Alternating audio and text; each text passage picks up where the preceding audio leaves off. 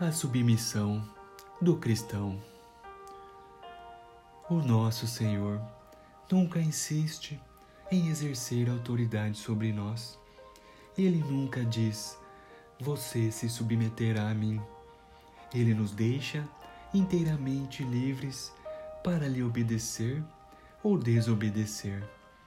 Tão livres, na verdade, que podemos cuspir-lhe na face ou condená-lo à morte como fizeram alguns, e ele jamais dirá uma palavra sequer.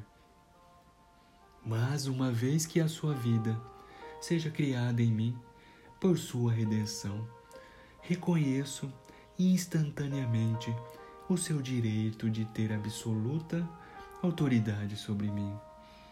É um domínio completo e efetivo, no qual confesso: Tu és digno, Senhor.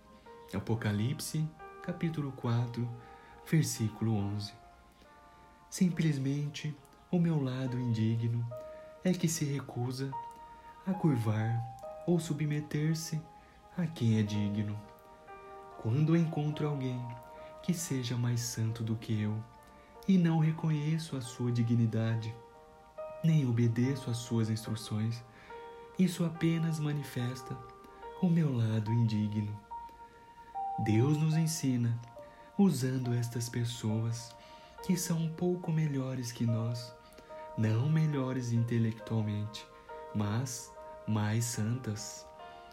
E o Senhor continua a fazê-lo até que nos submetamos a Ele voluntariamente.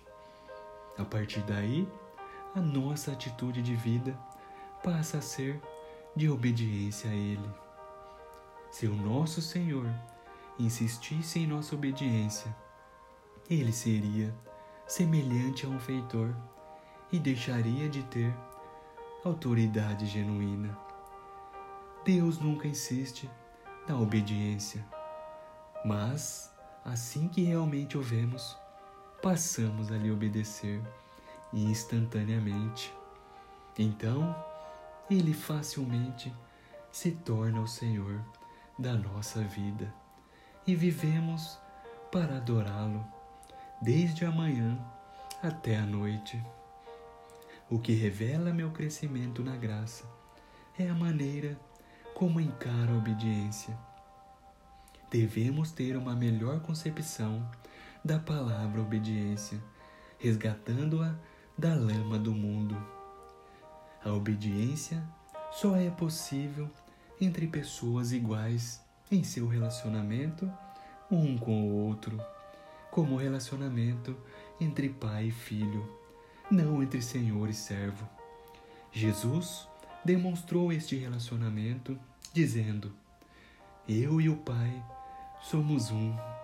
João, capítulo 10, versículo 30. Embora, sendo filho, aprendeu a obediência pelas coisas que sofreu.